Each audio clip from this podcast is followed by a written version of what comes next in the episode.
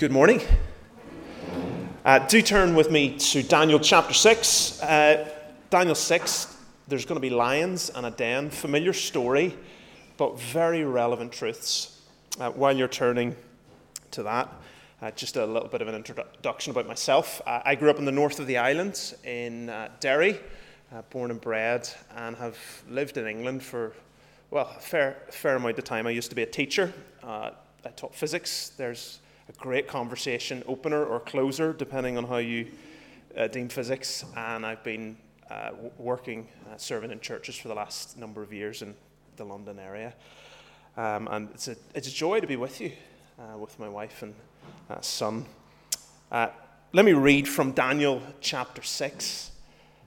This is the word of God. It doesn't matter where we've come from in many respects. We come under the word of God. And we get to hear from the living God. Daniel six. So the story has been moving forward. Daniel and his friends. And chapter five, the writing was on the wall. And it was the end of the Babylonian Empire. Chapter six, verse one. It pleased Darius to appoint one hundred twenty satraps to rule throughout the kingdom, with three administrators over them, one of whom was Daniel. The satraps were made accountable to them so that the king might not suffer loss. Now Daniel so distinguished himself among the administrators and the satraps by his exceptional qualities that the king planned to set him over the whole kingdom. At this, the administrators and the satraps tried to find grounds for charges against Daniel in his conduct of government affairs, but they were unable to do so.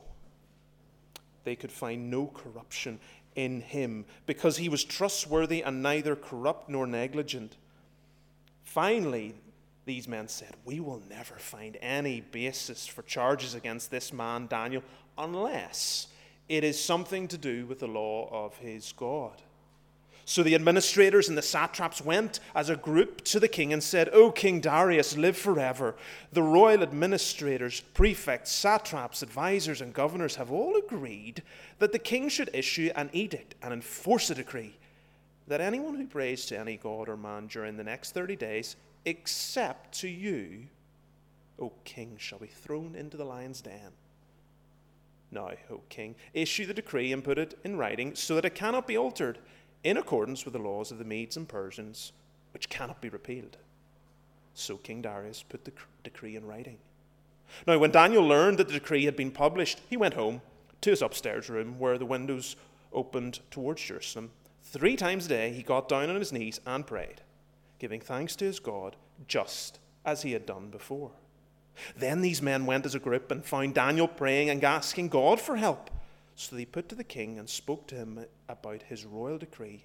"Did you not publish a decree that during the next thirty days anyone who prays to any god or man except to you, O king, would be thrown into the lion's den?"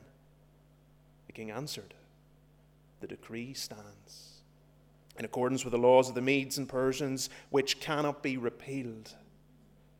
Then they said to the king, "Daniel, who is one of the exiles from Judah, pray, pays no attention to you, O king, or to the decree you put in writing. He still prays three times a day."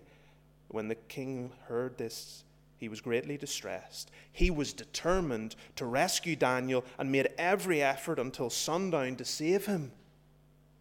Then the men went as a group to the king and said to him, "Remember, O king, that according to the law of Medes and Persians, no decree or edict that the king issues can be changed."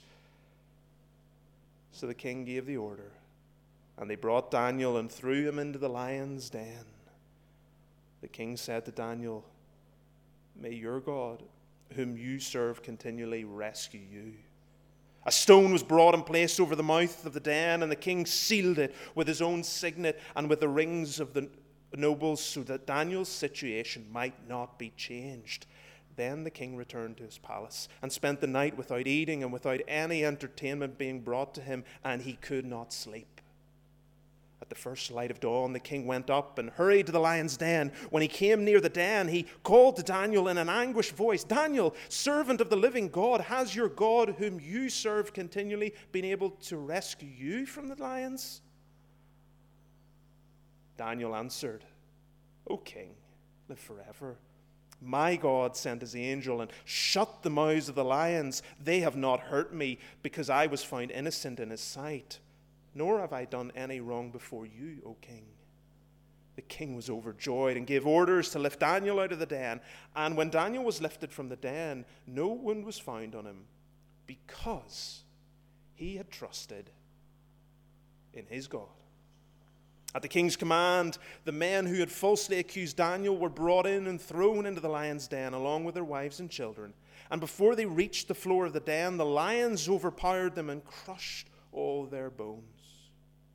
Then King Darius wrote to all the peoples, nations, and men of every language throughout the land, "May you prosper greatly. I issue a decree that in every part of my kingdom, people must fear and reverence the God of Daniel. For he is a living God, and he endures forever. His kingdom will not be destroyed. His dominion will never end.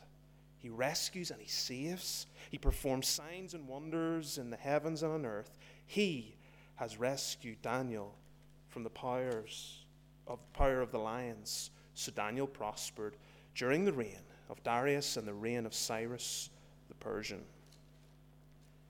Amen. Let me pray before we come to consider this powerful, dramatic story.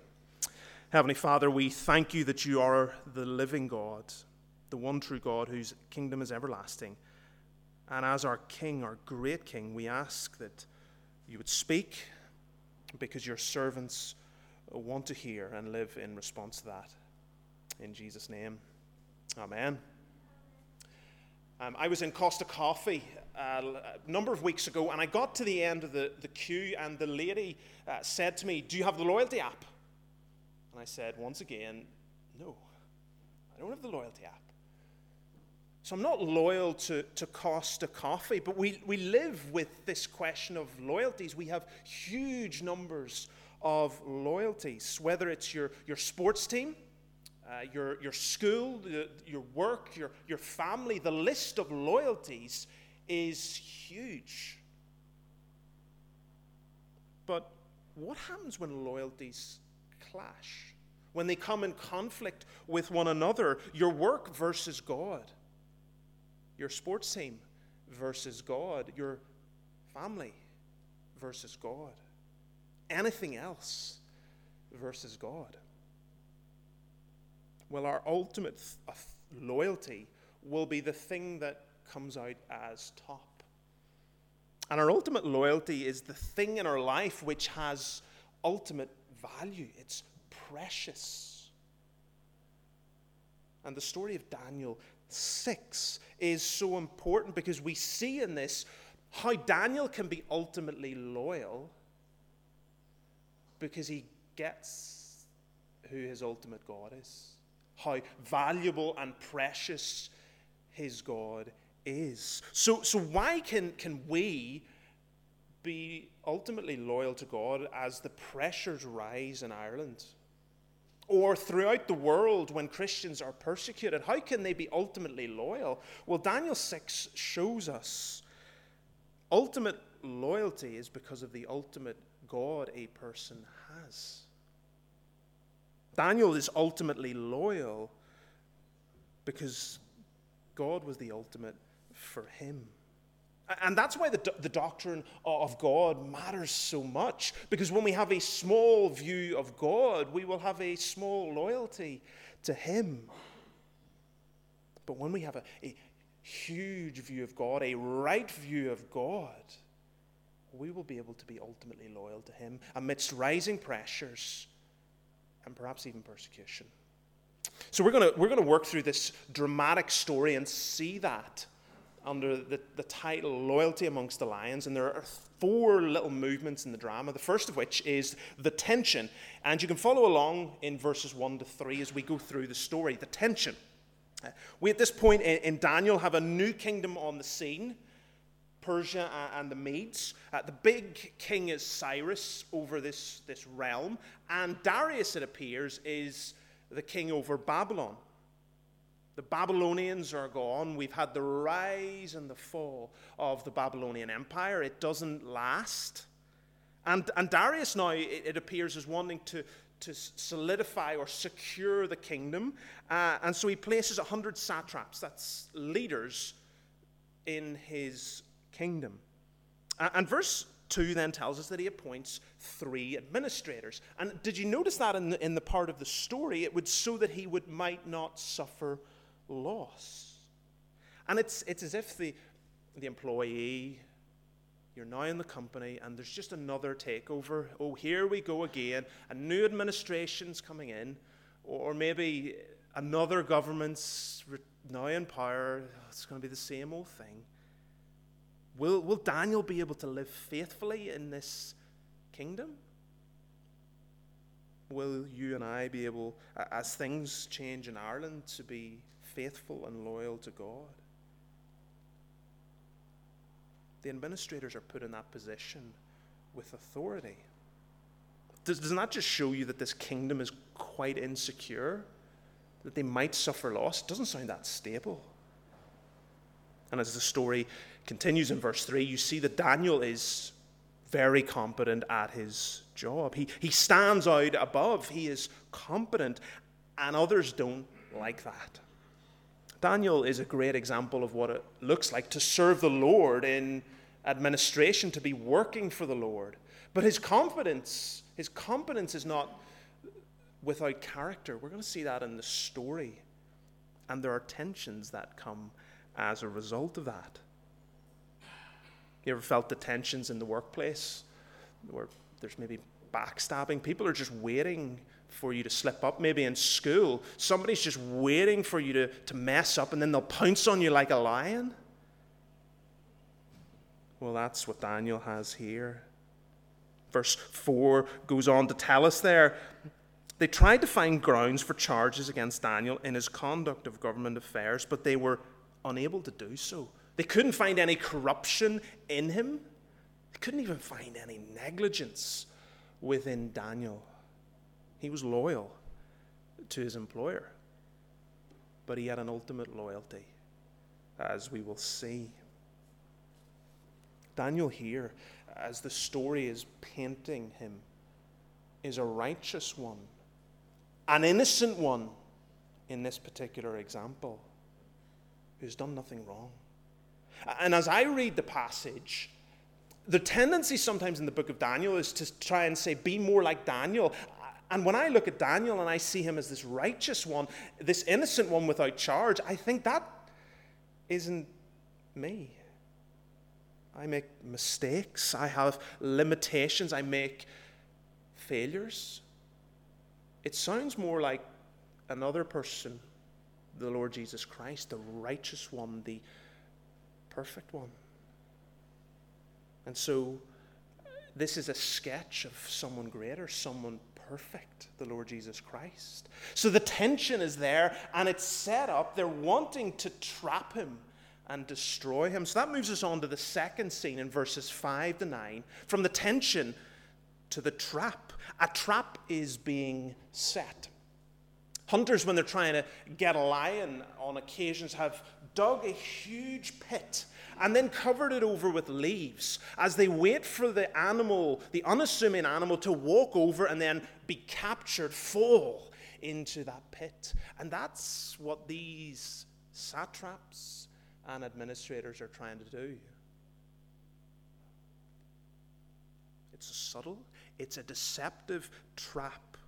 And it will make Daniel have to answer a simple question, which I think chapters one to seven is asking of the reader. Whose side are you on? There's one of two sides, God's side or against God. Who is Daniel going to be ultimately loyal to? And, and the trap there at the end of verse five is something to do with the law of God, the Bible.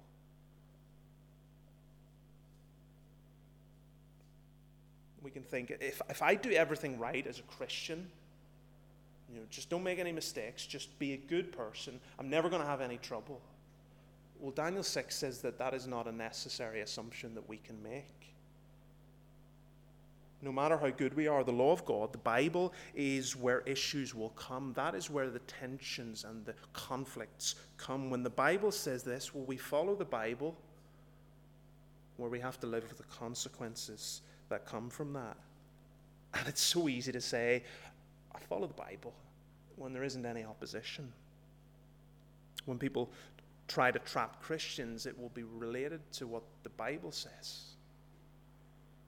And and chapter six and chapter three in the book of Daniel is giving us quite a contrast. Both scenes of believers under pressure. So you have chapter three, faithfulness in the younger days. Chapter six, faithfulness over time. Daniel's a little bit older. Chapter three was a general persecution. If you don't do this, then there will be consequences. You've got the bowing down to the statue, and then they end up in the fiery furnace. But it is a general type of persecution. Chapter six now is intensified. It is targeted at Daniel. So they go to King Darius with this trap. And verse seven says that this trap is related to prayer. A decree is Uh, made that cannot be repealed. And prayer has got to do with loyalty. It's got to do with who you depend on, who's the one you run to, who's the one that is your support in these times. And the decree is made. And you can see this collision that is going to happen. The Medes ha- had no handbrake or steering wheel that could be changed. And this law is coming straight for Daniel. And Daniel will be left in this position where he can just turn to the side a little bit, just nudge away from God's way just a little bit to avoid this collision. What will Daniel do? What would we do? It's as if the Ford Fiesta is coming and this lorry of the Medes is going to collide. What will he do? He in himself is so weak. But his ultimate loyalty is because of the ultimate God he has. It's not because of who he is. And it would be so tempting if you were Daniel just to, to change a little bit what the Bible says. Daniel could, could have given his commitment to the Medes. It's only thirty days, someone might say. And then he could be fully committed to God after that. It's only thirty days. But it fails to grasp what prayer is. He's being told to pray, to depend on something else other than God. Prayer is an action that expresses our dependence on God. And if we pray little, it means we depend little on God. Our prayer life is an expression of our ultimate loyalty, of whether we consider our God to be our ultimate in our lives. I, I remember being in Africa a number of years ago, and we go on a, on a safari, and you go around and see different animals. And those animals, when you're a little boy, are really quite scary. They're not scary when you have something greater that you can depend on. For example, when you see the lions, a little boy and a lion, that's scary. Not when you've got a fence, because I was able to depend on something greater than me, so I wasn't scared. Or when you're in the, the van and you've got the, the guide with you and he's got some protective equipment if something attacked you and you see the rhino, well, I'm not scared because I'm depending on something greater than myself. And that is what we're going to see. Daniel is depending on something greater than himself. And if we think, I could face the lions. Well, the sad reality is if we think we can face the lions by ourselves, in fact, a different lion has got us. And we'll see who that lion is later on. So what will Daniel do? The, the tension is there. The trap is set. And the story now goes, thirdly, to the trust in verse ten. Where is your loyalty, Daniel? What will he do?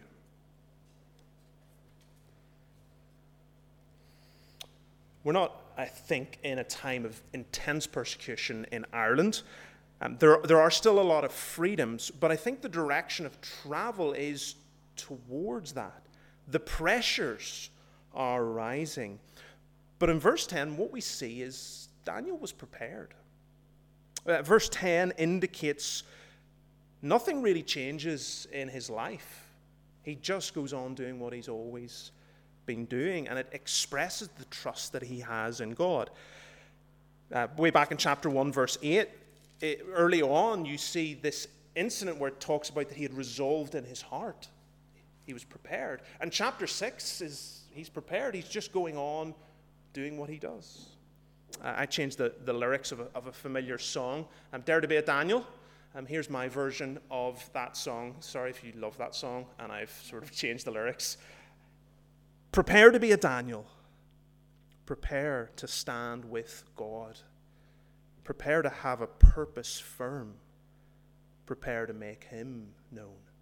Daniel is prepared from verse ten. He is ready. Are we ready? He was dependent on God. Are we dependent on God? And let's see what Daniel didn't do. You know, this guy was the administrator. He had wonderful problem-solving skills, and he worked with some very challenging bosses. Nebuchadnezzar, if you read about him and Daniel, he wasn't that reasonable a boss, but Daniel had worked with him. But Daniel didn't run to his previous successes. He didn't run to his administrative skills. He ran to his God in prayer. He could have said, oh, it's only thirty days. After that, I could do so much. He didn't say that. He could have said, I have no friends to help me. When they were in the, the fiery furnace, at least they were together. I'm by myself in this story. He didn't say that. And he could have said in his latter years, I've been loyal all of these years. Can I not just finish off with a little bit easier? No. He trusted. And I, and I, I find prayer difficult.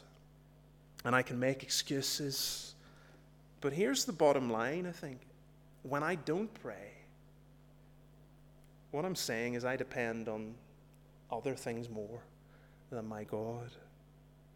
Daniel was a man of prayer because he got that he was a man of need. There's a little comment at the end of verse ten that is so important. Three times a day he gets down to pray, giving thanks to his God. And then verse eleven, actually, praying and asking God for help. Do you see that he gets his need? Daniel was a man of prayer because he was a, a man who got his need. And ultimate loyalty is because you get that God is the ultimate. He is the one that will provide your ultimate needs. He was the only God, the only God. And when the decree came to not pray, it was as if Daniel was being told, don't breathe. And in Daniel's mind, I need this. need this. And when I don't pray, it's because I don't think it's essential that I'm independent to God. Daniel was loyal to God because Daniel got he needed him. I want to ask then, how is your prayer life? Do you think that you're prepared for the pressure as it arises? Do you express your utter dependence on God? Because if we don't, what we are saying is we don't really need God. We need him a bit, but we don't really need him. Essentially, he's not number one in our lives. He's not the ultimate. But for Daniel, there was ultimate loyalty because he got that God was ultimate for him. Daniel needed to pray because he got that he needed God, God, this the God who is the eternal one, who reigns, who is all-knowing, all-powerful, ever-present, infinite in love, infinite in his sovereignty. It is this God that is our God. And when we approach him to pray to him, we receive all that we need. Ultimate loyalty, because we get who our ultimate God is. And his God had been so loyal to him. Daniel could have run to his administration skills, but he didn't. He ran to God in prayer. And to verse eleven, he ran to God for help. And I don't pray because I think I can do it myself on so many occasions, which is wrong. And I, and I use up so much anxious energy trying to fix that problem. You had that before. You have this thing in your life and you just want to fix it. And you go round and round in your mind. I'll fix it, I'll fix it, I'll fix it. And prayer seems to be the last thing that we go to. We depend on so many other things. But Daniel depended on the Lord. that he trusted in the Lord with all his heart and leaned not on his own understanding. How I lean on my own understanding, and that just fails. So, so when the challenge comes for living as a Christian, where do you run? And a church that doesn't pray much will not stand. It'll compromise. Open doors uh, in the World Watch List in twenty twenty.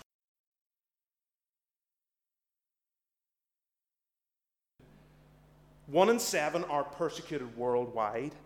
One in five Christians in Africa. Two in five Christians in Asia. How did Daniel and how will those persecuted brothers and sisters in those places stay loyal? Well, it's ultimate loyalty because they get that God is the ultimate. When they see who God is, that is how they can remain loyal.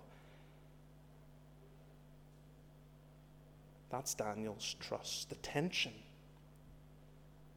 the trap, the trust. And then finally, the triumph, verses eleven to twenty-eight, as the story finishes. And in this story, it seems that evil is in control. It seems as if it is going to triumph, but it isn't the case. Daniel is accused, and, and the king can't do anything about it. Uh, verse fourteen, as, as you're reading this story, the king seems so powerless. Daniel, I want to save you. I'm going to try and rescue you, but he can't do anything. And I when I read that as, a, as my younger days, I used to think, oh, the king's just a decent bloke. He's trying to do something. I'm not sure that's maybe the case, because if you remember at the start of the story, Daniel was really good at his job so that the king would not suffer loss. So he doesn't want to lose Daniel because he's a good guy that does a good job.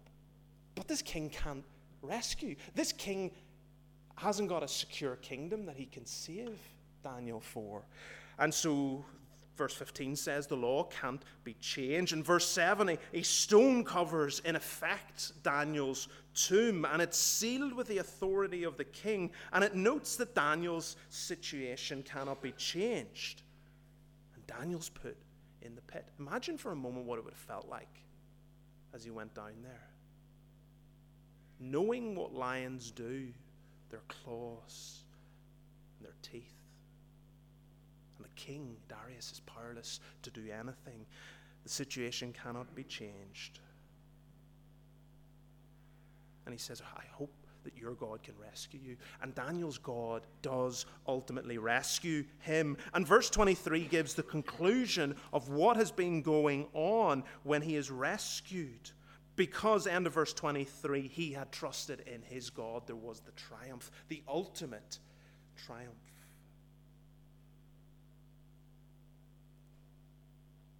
And in verse, the story goes on then to say how the men and the families who falsely accused were put into the den. Daniel was saved, and they were destroyed. It's remarkable, isn't it? It's going to be a den of one of two things. Either a den of salvation or a den of destruction. The faithful go through the den. They don't avoid the den, but are saved. And the unfaithful who avoid the den in the early stages of the story will not ultimately avoid it. The triumph took Daniel through the den, the suffering, but God ultimately rescued him. And in verse twenty-five and twenty-seven, you get this exclamation of Darius of praise to the God of Daniel, of his kingdom being an everlasting kingdom. That he rescues, he saves, he has rescued Daniel. The glory is presented to the God of Scripture. And it, and it reminds me of Matthew eight, of all authority in heaven and earth has been given to the Lord Jesus Christ. Therefore, go and make disciples. Declare this message of rescue and salvation, what it means to live under the kingdom of the Lord Jesus Christ. There's, a, there's a, a sketching of the pattern of the Lord Jesus Christ's experience. Remember Christ, the Gospels talk about him as the innocent one who suffered. As Pontius Pilate is assessing the evidence, he's saying, this man is innocent. There are no grounds for the charge. Yet he went through the den of the cross. And the stone was rolled away, and the Lord Jesus Christ, after three days, rose victorious. from the den. Jesus rose from the, the grave. Christ suffered to free us from the power of darkness and dominion of sin. And we often think that we're the Daniels in the story.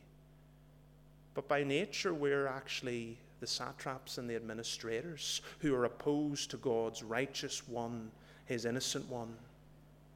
But here's the good news of the gospel, that we can be brought. We can be declared righteous because of the Lord Jesus Christ. We can be declared innocent because of the work of the Lord Jesus Christ. We can be brought out of that den of destruction into a den of salvation because of the Lord Jesus Christ, that he went to the den of the cross and rose again. And it doesn't mean that Christians won't suffer. This text is not a proof text for health and wealth. No. It's a triumph that is ultimate in glory. Christians will suffer in the den, yet in Christ they win in the end. Living faithfully to God in dependence in him causes opposition, but God will save his faithful in the end. Revelation one begins verse ten and gives this picture of, of Christians suffering persecution, yet they win in the end. They will be triumphant. Evil will not win. And there are two disciples in the New Testament that give us a picture of this loyalty. You have Judas, who betrayed King Jesus and who ended up in the den of destruction. Or you have Peter. Peter's so encouraging.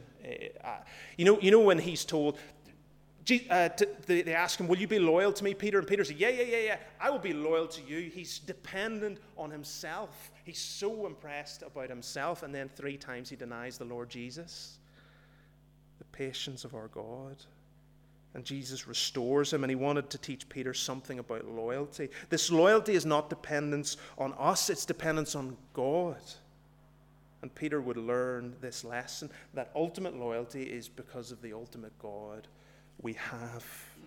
And Peter learned this. Let me, let me read, as we close, words in First Peter, years later, talking to Christians who, had, who were suffering and experiencing great pain. This is what it says in chapter two. And remember the story of Peter, of his life, and how he would learn. To this you were called, because Christ suffered for you, leaving you an example that you should follow in his steps, following the path of suffering to glory. That's the, the dominant idea of the book of First Peter. He committed no sin, and no deceit was found in his mouth, talking about the Lord Jesus. When they hurled their insults at him, he did not retaliate. When he suffered, he made no threats. Instead, he entrusted himself to the one who judges justly. He himself bore our sins in the body on the tree, so that we might die to sins and live for righteousness. For by his wounds we have been healed. For you are like sheep going astray. Do you see the, the echoes of Daniel six, of, of the suffering, of entrusting yourself, following in the footsteps of the Lord Jesus Christ, but it is leading to glory, to ultimate triumph. So think of the believer today, who is starved, beaten, mocked. They were the successful business person, but they, they lost it all because they followed Jesus and they were ultimately loyal to him. Daniel six and its reality matters of that triumph.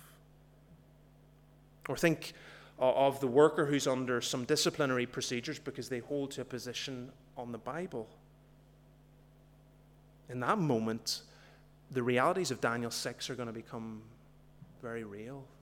The tension, the trap, the trust, but the triumph. The Christian is called to faithfully endure. And it's not in their own strength, but a dependence on him, because the story of Daniel six is ultimate loyalty because of the ultimate God they serve.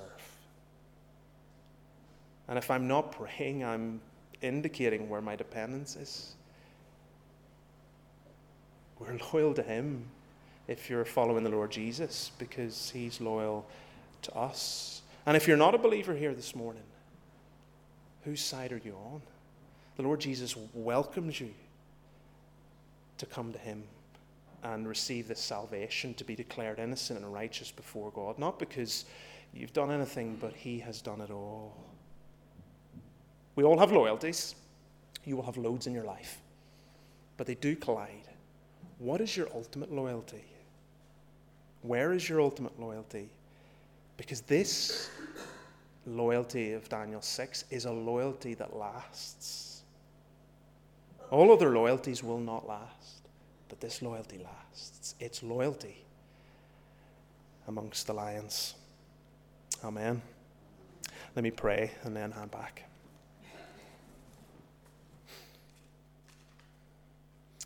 Heavenly Father, we thank you that we can approach your throne, that you reign and you rule and you're supreme and you're sovereign over all things. And we recognize that the pressures are rising in our land, the persecution is increasing throughout the world. But we ask that you would help us to be faithful, to be loyal to our Savior who gave us life. And life to the full. Forgive us for the times where we've we've let you down, but we thank you for the example of Peter, who, though he failed you, you gave grace upon grace.